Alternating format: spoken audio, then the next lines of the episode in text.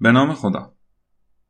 ویکتور امیل فرانکل روانشناس اتریشی تو کتاب انسان در جستجوی معنا میگه کسی که چرایی زندگی رو یافته با هر چگونگی خواهد ساخت.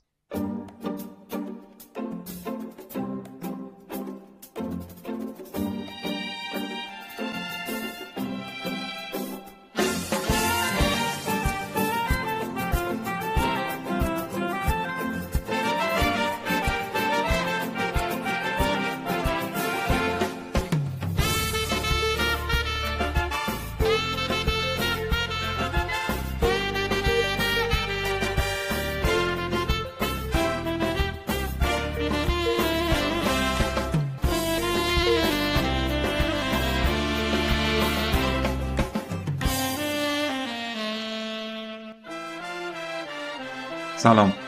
امروز جمعه 19 روز سال 1401 هستش.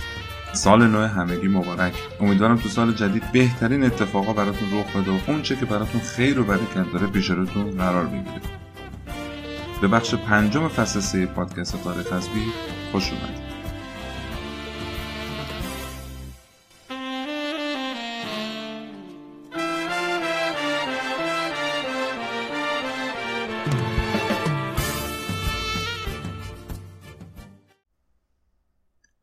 اینجا دوست دارم. باز هم از اون عزیزانی که به من محبت داشتن و با پیامهاشون لطفشون رو به من نشون دادن تشکر کنم. آخه نمی‌دونه چه کیفی میده وقتی این پیام ها رو می‌خونم و بازخوردها رو می‌بینم. قم تو دلم آب میشه. دم همگی گرم. همونطوری که قبلا تو اینستاگرام اعلام کردم متاسفانه سایت انکر برای ایرانیا فیلتر شد. که حالا نمی‌دونم این کار از طرف ایران بوده یا خارج از ایران. وقتی آدم تاریخ رو می‌خونه می‌بینه که همیشه به خاطر دعوای دولت ها این ملت های بیچاره هستن که بیشترین ضربه بهشون وارد میشه و باید تاوان پس بدن. در هر صورت با هزار شامورتی بازی و مصیبت تونستم مشکل رو رفع کنم تو تمام اپلیکیشن های پادکست خوان می‌تونید همچنان طبق روال گذشته فایل ها رو دانلود کنید و گوششون کنید. به جز Castbox که باید اونجا یه بار تاریخ از بیخ رو unsubscribe کنید دوباره از اول جستجو کنید و تاریخ از بیخ جدید رو مجدد subscribe ش کنید. بالاخره با همه این داستان و اینا تونستم این مشکل رو رفع رجوع کنم. حالا ببینیم در آینده دیگه چه بازی می‌خوان برامون در بیارم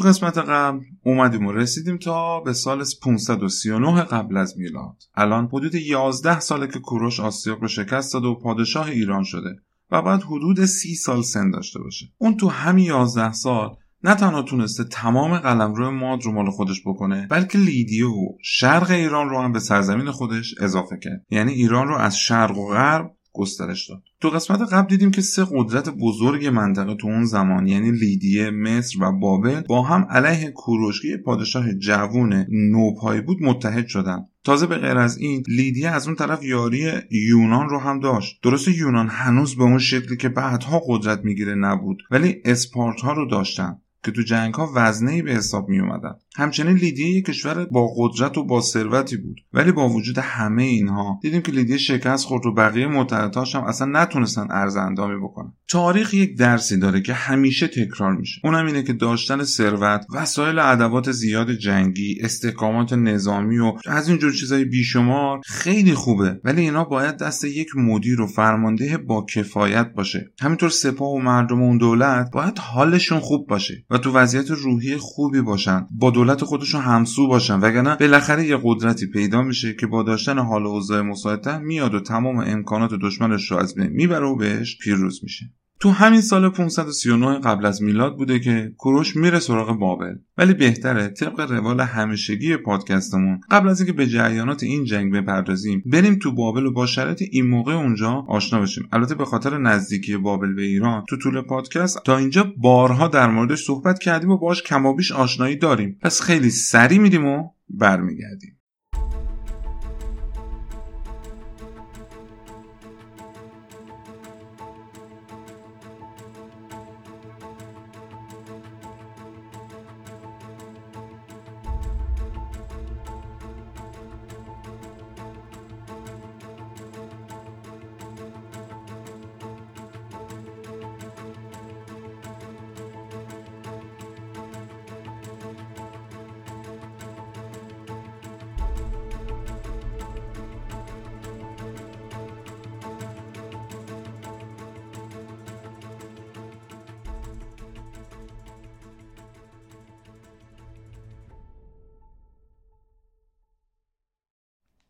سالها قبل یک قوم کوچنشینی بوده به نام اموری که نژادشون هم سامی بوده. اونا حدود 4000 سال پیش میان یک شهری کنار رود فرات تو بین نهرین بنا می‌کنن و اسمشو می‌ذارن بابل به معنی دروازه خدا. شمال بابل هم آشوریان زندگی می‌کردن. اونو یواش یواش قدرت گرفتن و سری تو سرا در آوردن تا جایی که همه همسایه ها و کشور دور و اطراف خودشون رو حسابی مورد عنایت قرار داده بودن. بابل هم یکی از مناطقی بود که تقریبا بیشترین آسیب رو از آشوریان دیده بود. آشوربانیپال که معرف حضورتون هستش و تو قسمت قبلی چندین بار در مورد این بزرگوار صحبت کردیم. اون یکی از پادشاههای قدرتمند آشوریان بود که بابل رو کاملا گرفته بود زیر سلطه خودش و فردی به نام کندلانو رو به عنوان حاکم بابل قرار میده. در سال 627 قبل از میلاد بعد از مردن آشوربانیپال نبوپولسر تو بابل شورشی می‌کنه و این آقای کندلانو رو می‌کشه و خودش حکومت بابل رو دست می‌گیره. بالاخره بعد از چندین سال یک حکومت مستقل تشکیل میده. بعد از دو سال با هوخشت و پادشاه مادها متحد میشن و آشوریان رو شکست میدن و از صحنه روزگار پاکشون می‌کنن و تا همیشه به تاریخ میپیوندن. از این به بعد بابل هم میاد جزو قدرت های مهم منطقه. بعد از نبوپولسر پسرش بختالنصر یا نبوکت نصر پادشاه بابل میشه که قدرت کشورش رو چندین برابر می‌کنه و دیگه بابل به اوج خودش می‌رسه. اگرم یادمون باشه همین آقای بختالنصر بوده که به اورشلیم حمله می‌کنه و یه عالم یهودی با خودش به اسارت میاره به بابل برای بردگی و کارهای اجباری. که به قولی دانیال نبی هم یکی از همون اسرای یهودی بوده که به بابل اوورده شده. البته بختانس ایشون رو به عنوان برده به بابل نیورده بود. چون دانیال نبی یک فرد رد بالا و مذهبی یهودیان بوده به عنوان زمانت اوورده شده بوده به بابل. به غیر از بختانس از حدود 100 سال قبلترش هم اورشلیم و یهودی مورد هجوم آشوریان بود. یعنی سارگان دوم سناخریب آشوربانیپال همه اینا هم به اونجا حمله کرده بودن و با خودشون کل یهودی به این منطقه منطقه اوورده بودن. بعد از بختان نست طی 6 سال سه تا پادشاه حکومت بابل رو دست می‌گیرن که هیچ کدوم پادشاه به درد بخوری نبودن و میگن که دلیل اینکه این سه تا پادشاه کل کشورشون رو از دست ندادن به خاطر اقتداری بود که بختون به بابل داده بود و همه همچنان از سپاه بابل ترس و وحشت داشتن تا اینکه در سال 556 قبل از میلاد نبونید که یک فرد حدود 60 ساله بوده حاکم بابل میشه. نبونید در زمان پادشاهی نبوپولسر یعنی همون موقعی که بابلیان با ماتا متحد شدن و آشوریان رو شکست دادن چند سال بعد از اون جنگ در شهر هران به دنیا آمده بود.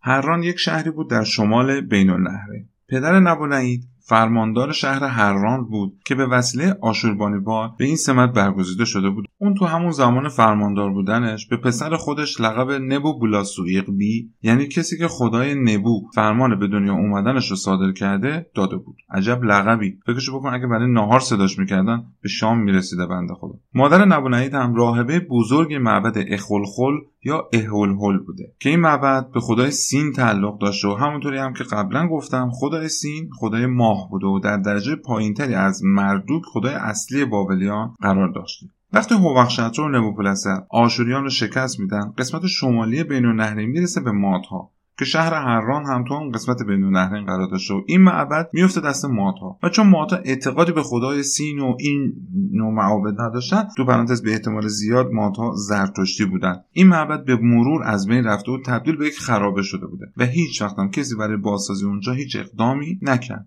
البته مادر نبونهید که راهبه اون معبد بود همچنان تو اون معبد و خرابه های اونجا زندگی می‌کرد و همیشه دعا می‌کرده تا خدای خودش یعنی خدای سین به معبدش برگرد و معتقد بوده که پسرش جانشین برحق آشوربانیپال هستش و بالاخره روزی می‌رسه که بر تمام امپراتوری آشور بابل حکومت خواهد کرد. اون با این افکار تونست کاری بکنه که نبونید وقتی بزرگتر شد بیاد به دربار بخت و نصر و اونجا مشغول بشه و همونجا از نظر سیاسی و حکومتی آموزش ببینه. که بالاخره در سال 556 قبل از میلاد بعد از اون سه تا پادشاه کمزور و 6 سال قبل از اینکه کوروش آسیاک رو شکست بده نبونید پادشاه بابل میشه. و میگن که روحانیون خدای سین خیلی تو به قدرت رسیدن نبونید کمکش کرده. نبونید یک کتیبه خیلی معروفی داره به نام رویدادنامه نبونید و ما هم خیلی ازش اطلاعات مختلفی برای تاریخ کشورمون به دست آوردیم و امروزه هم اصل اون کتیبه تو بریتیش موزه لندن هستش. تو همین رویدادنامه نبونید میگه من خواب مردوک و سین رو دیدم که با هم پیش من اومدن و از من خواستن که معبد اهولهول رو بازسازی کنم و خدای سین رو به خانه اصلی خودش ببرم. خلاصه اینکه در سال 553 قبل از میلاد نبونه قصد می‌کنه که این شهر رو از تصرف مادها در بیاره. آستیا که پادشاه ماد بود رفت و جلوی نبونید رو بگیره. ولی همون موقع بود که کوروش از سمت انشان قیام می‌کنه.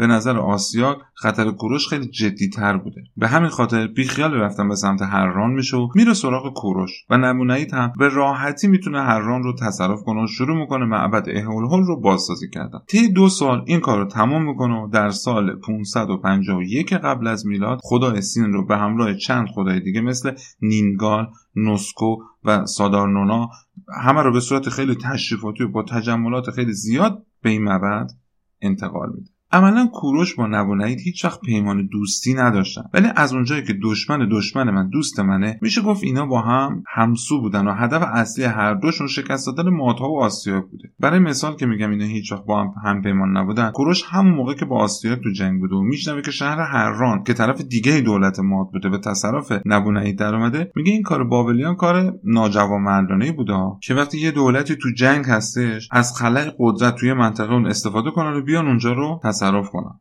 ولی خب برای ما که بد نشد چون باعث شده از قدرت و تمرکز آسیا کم بشه. کلا نبونعید فکر و ذکرش شده بود معبد اهولهول و محافظت از اون. همونطوری که تو قسمت قبل گفتم زمانی که کوروش می‌خواست ایلام رو بیاره زیر پرچم خودش نبونعید اصلا باهاش برخورد نمی‌کنه و مشغول بازسازی و نگهداری معبد بود. و یا اینکه موقع جنگ ایران و لیدیه از ترس این که نکنه کوروش قدرت بگیره و معبد اهولهول رو که تازه بازسازی شده رو نابود کنه طرف کروزوس رو می‌گیره. و به اون قول میده که برای مقابله با کوروش به لیدیه کمک می‌کنه. البته دیدیم که بابل نتونست هیچ نقشی تو جنگ ایران و لیدیه داشته باشه. ولی اینکه حضور بابل برای لیدیه خیلی مهم بوده و کروزوس هم رو قول نبونید خیلی حساب کرده بود. همین دلایل یعنی همپیمانی با لیدیو و ناجوانمردی در مقابل مادها و این قبیل کارهای نبونید باعث شده بود که کلا کوروش به نبونید نظر مثبتی نداشته باشه و به قول خودمون باهاش حال نمی‌کرد.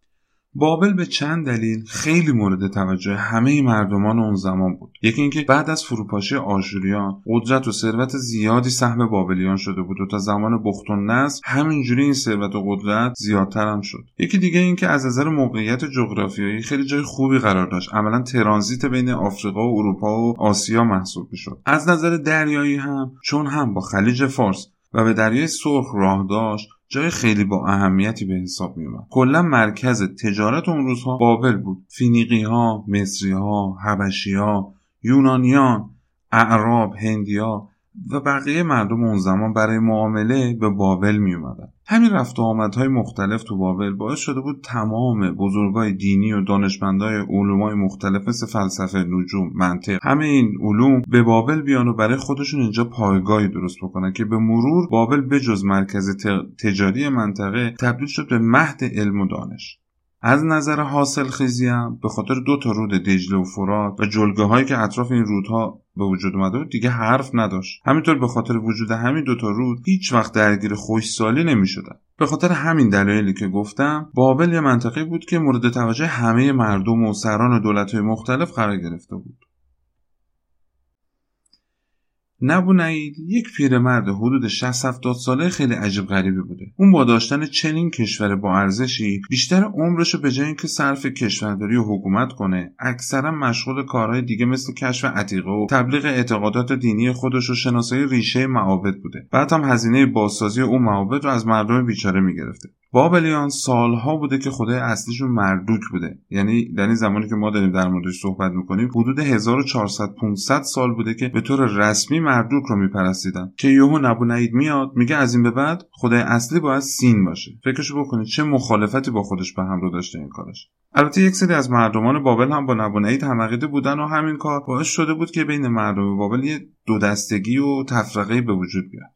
نبونید برای اینکه بخواد مردوک رو از اون جایگاه والایی که بین مردم داشت و به عنوان شاه خدایان قبولش داشتن پایین بکشه یه حرکت معیر و دیگه ای هم زد. اون اومد کل مراسم مذهبی بابلیان رو متوقف کرد و برگزاری همه رو ممنوع اعلام کرد.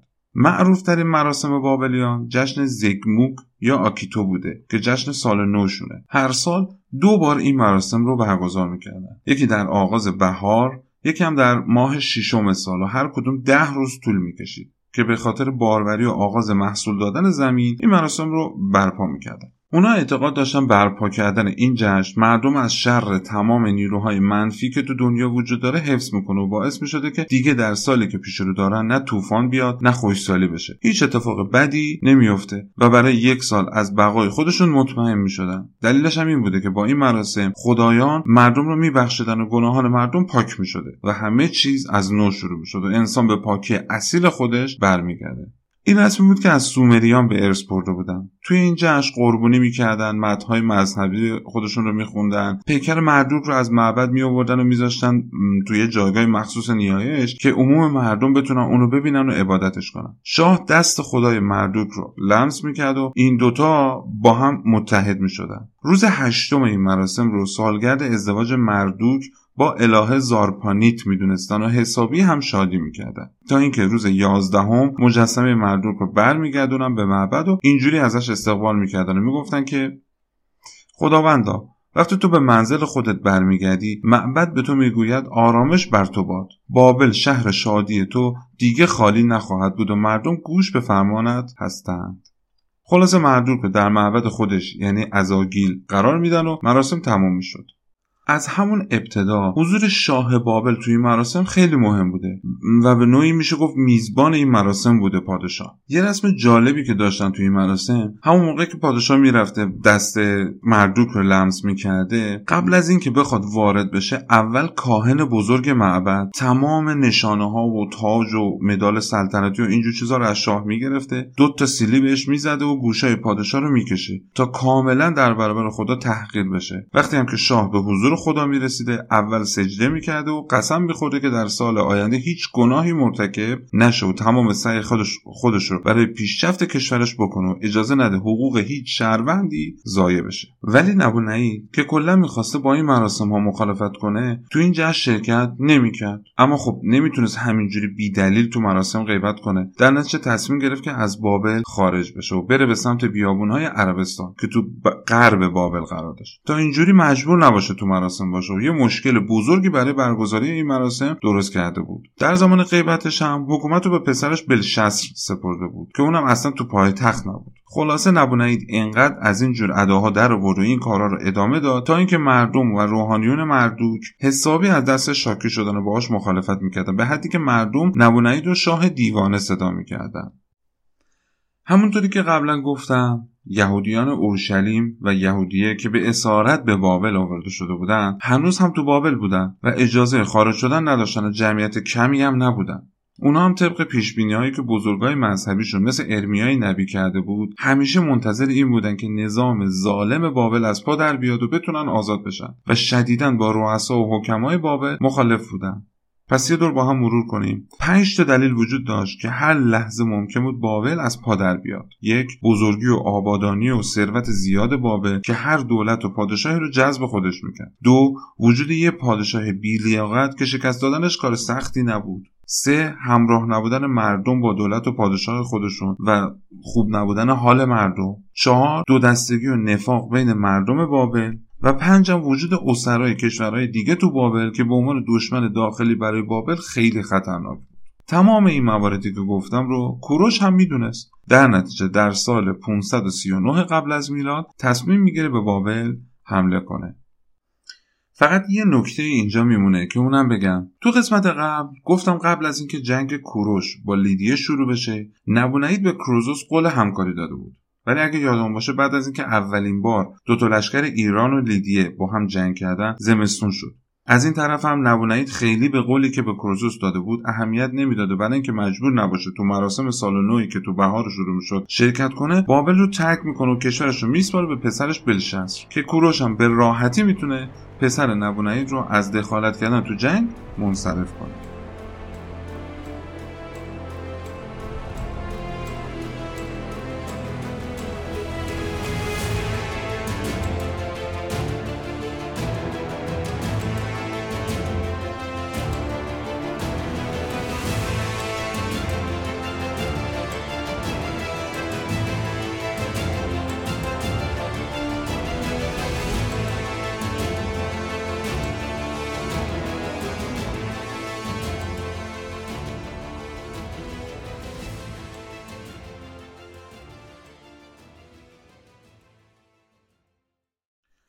تو همین زمان ها یعنی همین زمانهایی که کوروش پادشاه شد و این داستان ها توی ایلام یه فردی حکومت می‌کرد به نام گوبریاس که بخت و نصر زمان پادشاهیش بر بابل اونو به عنوان حاکم ایلام قرار داده بود. اون موقع ایلام جز پادشاهی قدرتمند بابل بود. ولی الان دیگه همونطوری که تو قسمت قبل گفتم کوروش بدون دردسر تونسته بود ایلام رو جزو قلمرو خودش بکنه. و چون ایلام اومده بود زیر پرچم پارسا و کوروش گوبریاس هم پادشاهی کوروش رو پذیرفته بود و تبدیل شد به یکی از سربازهای ارشد سپاه کوروش. پیوستن گوبریاس به کوروش اصلا کار عجیب و دور از ذهنی نبوده چون این کاری بوده که کوروش تو انجام دادنش تخصص داشت. مگه یازده سال پیش این هارپاک نبود که با اینکه یک فرد ارشد تو حکومت آسیا بود ولی اومد به کوروش پیوست. یا اینکه اون موقعی که کروزوس داشت خودش آماده می‌کرد برای حمله به ایران. یکی از پیکای کروزوس نبود که اومد کوروش رو در جریان این اقدامات لیدی قرار داد و باعث شد که کوروش بتونه خودش رو آماده کنه. حالا هم امروز یک فرد بابلی بود که اومده به کوروش پیوسته تا از دست ظلم و تصمیم اشتباه پادشاه خودش به یک فردی پناه ببره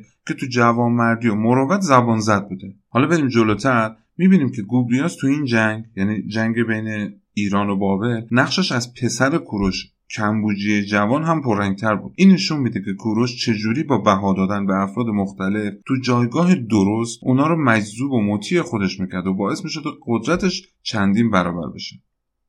حالا اینجا که اسم کمبوجیه اومد یه کوچولو در مورد خانواده خود کوروش هم بگم. یادمون هست دیگه اسم پدر کوروش کبیر کمبوجیه بود که داماد آستیاک هم بود. ولی این کمبوجیه که به کمبوجی دوم معروف شد حاصل ازدواج کوروش با کاساندان بود.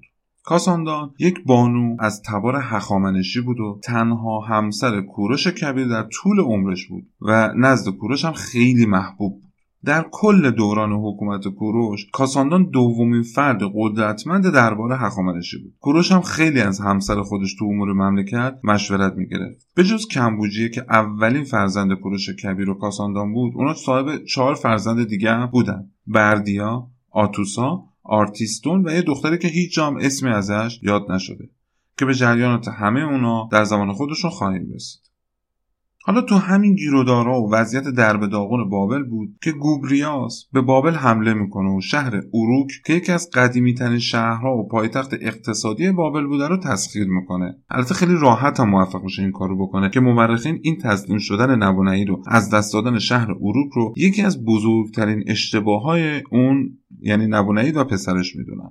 حمله گوبریاس به اروک در اصل اولین حمله کوروش به بابل محسوب میشه. کوروش با این کار می‌خواسته قبل از اینکه خودش وارد بازی بشه بابل رو و قدرتش رو یه محک بزنه. کلا بابل تو اون روزگار اصلا اوضاع خوبی نداشت. در زمان بختون است که بابل به اوج قدرت خودش رسیده بود معبد و کاخ یعنی روحانیت و سلطنت تو امور مملکتی نقش تعیین کننده ای داشتن. تجارت و کشاورزی و صنعت حسابی رونق پیدا کرده بود. ولی در زمان نبونهید وضعیت خیلی تغییر کرده بود. کشاورزها و صنعتگران به خاطر فشار مالیاتی و ستمهایی که از طرف حکومت بهشون می‌شد دیگه زیاد تمایلی به تولید نداشتن. همه اینا یعنی مردمان بابل می‌گفتن که دولت به ما دستبرد می‌زنه داره به ما ظلم می‌کنه. تو کل کشور شادی و خوشحالی خیلی کمرنگ شده بود. مردم از دین هم زده شده بودن و حتی به حرفای روحانیون مذهبی هم گوش نمی‌کردن. قربانی کردن در راه خدا به حداقل خودش رسیده بود. در کل اعتماد مردم نسبت به دولت خیلی کم شده بود. تو هیچ کاری که به دولت و روحانیون مربوط می‌شد شرکت نمی‌کردن. به طور کلی بابل در بدبختی داشت غرق می‌شد.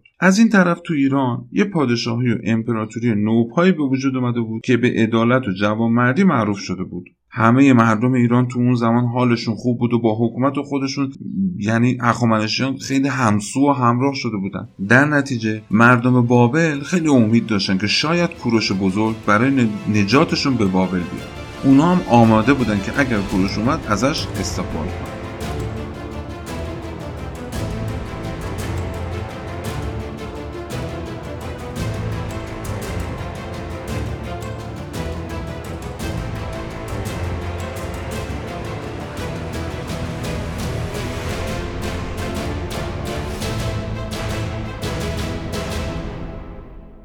حدود سال 542 قبل از میلاد یعنی 6 سال بعد از اینکه کوروش لیدیا رو تسخیر می‌کنه و 7 ساله که نبونید از بابل رفته به بیابونهای عربستان هنوز هم برنگشته. تو بابل مادر نبونید که راهبه اعظم معبد سین بود تو سن حدود 100 سالگی میمیره. نبونید هم به خاطر عزاداری برای مادرش و مراسم خاکسپاری اون مجبور میشه که برگرده به بابل.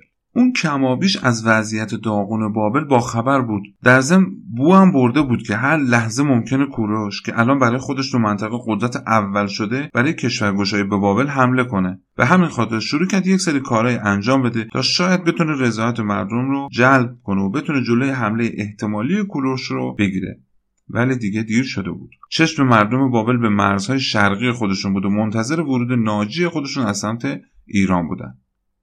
یکی از اون کارهایی که نبونید انجام داد این بود که دستور داد تمام خدایان معابد شهرهای کوچیک و مختلف بابل رو جمع کنن و به پایتخت بیارن که شاید خداها با جمع شدن کنار هم بتونن جلوی حمله کوروش رو بگیرن. ولی نتیجه کار برعکس شد. با این حرکت نه تنها مردم پایتخت از رأی خودشون برنگشتن یعنی طرفدار نبونید نشدن بلکه مردم شهرهای کوچیک هم وقتی دیدن که خدایان معابدشون از شهرشون رفته و اعتبار و زمانت شهرشون از بین رفته اونا هم از نبونید خشمگین شدن و به تبع پایتخت نشین ها به کوروش رو بردن.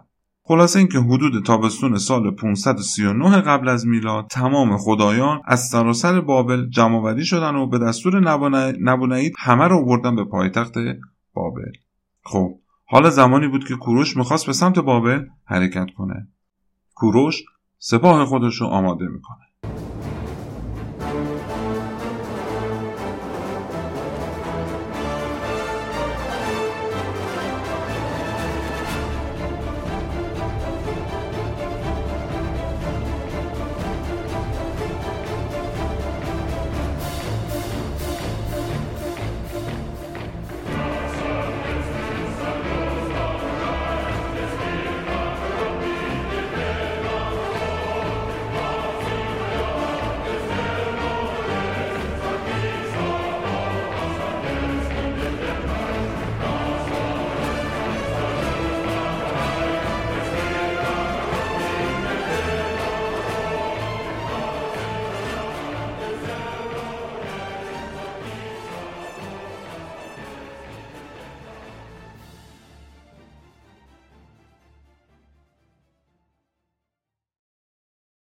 کوروش با لشکر تشکیل شده از نفرات زیاد و مجهز به اسلحه های مختلف که قبلا در موردش مفصل گفتم به سمت بابل راه میافته. سپاه ایران برای اینکه وارد بابل بشه باید از رود دجله رد می‌شد که خودش کار ساده ای نبود. اینجا هرودوت یه داستانی تعریف می‌کنه و میگه وقتی سپاه کوروش میاد می‌رسه به رودخونه دجله یکی از یاران کوروش با اسبش وارد رودخونه میشه و تا از اونجا به واسطه شنا کردن رد بشه. ولی متاسفانه آب اسب و سوارش رو با هم می‌بره و غرق می‌کنه. اینجا بود که کوروش یاد هفت سال پیش میفته و اون چه که از سپاه لیدیه دیده بود رو به اجرا می‌ذاره. همون کاری که کروزوس به پیشنهاد تالس انجام داده بود اینجا کوروش هم انجام میده و کنار رودخونه 180 تا یا به قولی 360 تا کانال می‌کنن. آب رودخونه رو به این کانال ها هدایت می‌کنن و به این شکل سطح آب رودخونه پایین میاد. می‌تونن از رود رد بشن و وارد بابل بشن البته این کار حدود چند ماه طول می‌کشه تا انجام بدن. هرودوت تو کتاب خودش میگه که کوروش با این کار می‌خواسته از رودخانه انتقام بگیره و اونو شکستش بده. کوروش اول پاییز سال 539 قبل از میلاد موفق میشه از رودخانه دجله رد بشه و وارد کشور بابل میشه. سپاه گوبریاس هم میاد و بهشون میپیونده. از این طرف سپاه نبونعید و پسرش بلشس هم برای جلوگیری از هجوم پارسا به سمت دجله میاد که این دوتا سپاه تو شهر اوپیس که یک شهری بوده کنار رود دجله به هم می‌رسن و جنگ بین دوتا سپاه که به جنگ اوپیس هم معروف شده شروع میشه. در ابتدای جنگ هر دو لشکر تعدادی کشته میدن. تا اینکه یواش یواش بابلیان علیه فرمانده های خودشون شوریدن و به کورش پیوستن. سپاه بابل که اوضاع رو وخیم می‌بینه عقب نشینی می‌کنه. کوروش هم به دنبال اون راه میفته و وارد شهر سیپار میشه که یه شهری هستش بین اوپیس یعنی رود دجله و پایتخت بابل. سیپار یکی از اون شهرهایی بوده که نبونید خدایان اون شهر رو به پایتخت انتقال داده بود و مردمش هم از دست نبونید حسابی شاکی و ناراحت بودن. وقتی کوروش وارد سیپار شد باز هم طبق روال خودش هیچ خشونتی به خرج نداد و هیچ جایی رو خراب نکرد. مردم اونجا هم دیدن اون چیزی که در مورد کوروش شنیده بودن واقعیت داره. اون واقعا یک پادشاه نرمخویی هستش. پس خیلی راحت و بدون دردسر قسمت شرقی بابل تا سیپار به تسخیر کوروش در همه مردم پادشاهی کوروش کوروش رو قبول کردن بعد از اینکه کوروش از سیب رد شد دو روز طول می‌کشه تا اینکه می‌رسه به دیوار ماد این دیوار اگه یادمون باشه بعد از اینکه بختون نس پادشاه بابل شده بود برای اینکه از حمله احتمالی مادها جلوگیری کنه دور تا دور پایتخت بابل کشیده بود و امروزه هم صد راه کوروش شده بود. نبونید هم به داخل شهر و داخل این دیوار را پناه برد. حدود چل هزار سرباز شهر بابل رو محاصره کردند از همه طرف مردم می اومدن و به کوروش می پیوستن همینجور کار داشت برای نبونید سخت و سختتر می‌شد. بلشسر یعنی پسر نبونید که از قبل می‌دونست نتیجه جنگ چی میشه اومده بود داخل شهر رو آزوقه برای چند سال ذخیره کرده بود. ولی نبونید از سمت غرب یواشکی فرار می‌کنه و از شهر خارج میشه و دوباره میره به سمت صحراهای عربستان. کوروش وقتی متوجه میشه که نبونید فرار کرده فرماندهی سپاه رو میسپاره به گوبریاس و خودش به همراه چند نفر میره به تعقیب نبونید اون برای اینکه بتونه بابل رو صد درصد تسخیر کنه باید پادشاه اونو به زانو در می آورد اگه نبونید موفق می‌شد که فرار کنه همیشه این احتمال می‌تونست وجود داشته باشه که با تجدید کردن قوا برای پس گرفتن بابل برگرده. نبونید قبل از اینکه به عربستان برسه می‌بینه که بیابانگردهای عربستان جلو راهش رو بستن و اجازه ورود بهش ندادن. اینم به خاطر این بوده که تو اون هفت سالی که نبونید اونجا زندگی می‌کرده به مردم عربستان هم کم ظلم نکرده بود. اونا هم با این کار خواستن تلافی کنن. نبونید اینجا می‌بینه که چاره ای نداره جز اینکه تسلیم کوروش بشه. کوروش هم نبونید رو نمی‌کشه ولی اونو زندانی می‌کنه و به اسارت می‌گیره. حالا تو این فاصله که کوروش رفته بود دنبال نبونهی داخل بابل با اینکه حال اوضاع اصلا خوب نبود و حکومت بابل در شرف فروپاشی بود بلشست برای اینکه نشون بده اوضاع تحت کنترل و روحیه سربازا و فرمانده ها و مردم را حفظ کنه یک جشن بزرگی برپا می‌کنه. توی عهد عتیق که کتاب مقدس یهودیاست یک بخشش نوشته های دانیال نبی هستش که تو اون قسمت دانیال نبی در مورد این جریان هم توضیحاتی داده. اینو بگم که اینجا منظور از بلشسر هم همون بلشسر خود اون پسر نبونعیده بلشسر پادشاه زیافت عظیمی برای هزار نفر از عمرای خود برپا داشت و در حضور آن هزار نفر شراب نوشید. بلشسر در کیف شراب امر فرمود که ظروف طلا و نقره را که جدش نبوکد نصر از هیکل اورشلیم برده بود بیاورند تا پادشاه و عمرایش و زوجه ها و کنیزهایش از آنها بنوشند. شراب می نوشیدند و خدایان طلا و نقره و برنج و آهن و چوب و سنگ را تسبیح می خواندند. در همان ساعت انگشت های دست انسانی بیرون آمد و در برابر شمدان بر گچ دیوار قصر پادشاه چند کلمه نوشت آنگاه هیئت پادشاه متغیر شد و فکرهایش او را مسترب ساخت و بندهای کمرش سست شده زانوهایش به هم می‌خورد. پادشاه به آواز بلند صدا زد که جادوگران و کلدانیان و منجمان را احضار نمایند. پس پادشاه گفت هر که این نوشته را بخواند و تفسیرش را برای من بیان نماید به ارغوان ملبس خواهد شد و توق زرین بر گردنش نهاده خواهد شد و حاکم سوم در مملکت خواهد بود. این سه کلمه ای که دست مرموز بر دیوار کاخ نقش کرده بود چنین بودند. منا منا سقیل فرسین. تصمیم گرفته شد دانیال یهودی را بیاورند که استعداد او برای تعبیر خواب و معرفت و فتانت و حل معماها و گشودن عقده ها معروف بود. به ویژه آنکه او شاهد رویدادهایی بود که پس از قارت معبد اورشلیم و تاراج خزاین اتفاق افتاده بود. مگر نه اینکه او یکی از گروگانهایی بود که نبوکدنصر از یهودیه با خود آورده بود.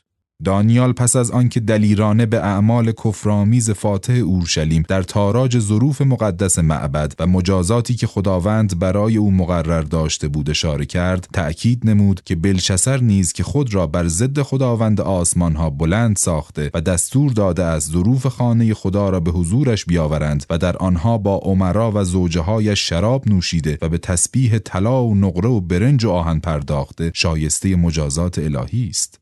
او اعلام کرد تفسیر این سه کلمه این است. منا منا یعنی خدا سلطنت تو را شمرده و آن را به انتها رسانیده است. سقیل یعنی تو در میزان سنجیده شده و ناقص در آمده. فرس یعنی سلطنت تو تقسیم گشته و به مادها و فارسها بخشیده شده است. گوبریاس تونست بالاخره مقاومت مردم و بابل رو بشکنه و وارد شهر بشه. که این کار هم بدون هیچ درگیری و جنگی انجام شد. البته در مورد اینکه چجوری اینا وارد شهر شدن داستانهای مختلفی گفته شده. ولی در کل معلومه که گوبریاس بدون جنگ و بدون خونریزی وارد شهر میشه. مردم بابل خیلی راحت اجازه دادن سپاه ایران وارد شهر بشن. در حالی که بلشس هنوز مشغول جشن خودش بود گوبریاس با سپاهش به کاخ پادشاه می‌رسن و یک درگیری کوچیک اونجا انجام میشه و جشن به هم میریزه و بلشس هم تو اون درگیری کشته میشه.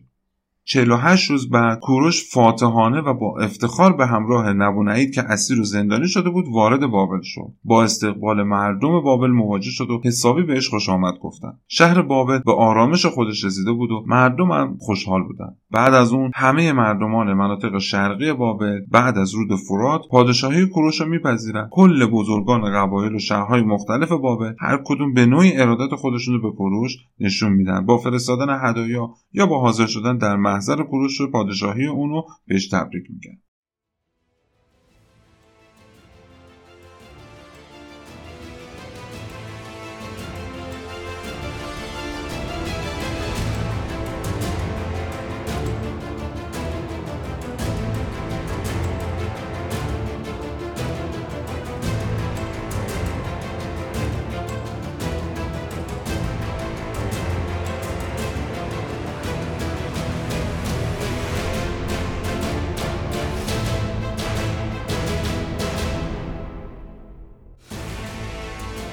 قسمت از پادکست هم به انتهای خودش می‌رسه. انقدر به نظر خودم جریانات بابل و این جنگ جذاب بود که نتونستم بیشتر از این خلاصش کنم. پس هنوز اتفاقات و جریانات مربوط به کوروش کبیر ادامه داره. و تو قسمت بعدی می‌خوایم بریم سراغ کارهایی که کوروش تو بابل انجام داده و بعد از اون هم برگشتنش به ایران و ادامه ماجراها.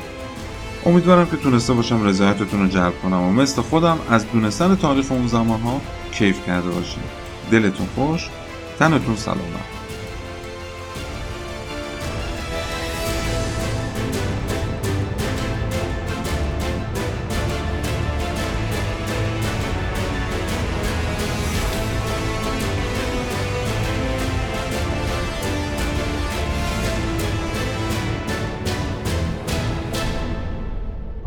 پادکست تاریخ اسبی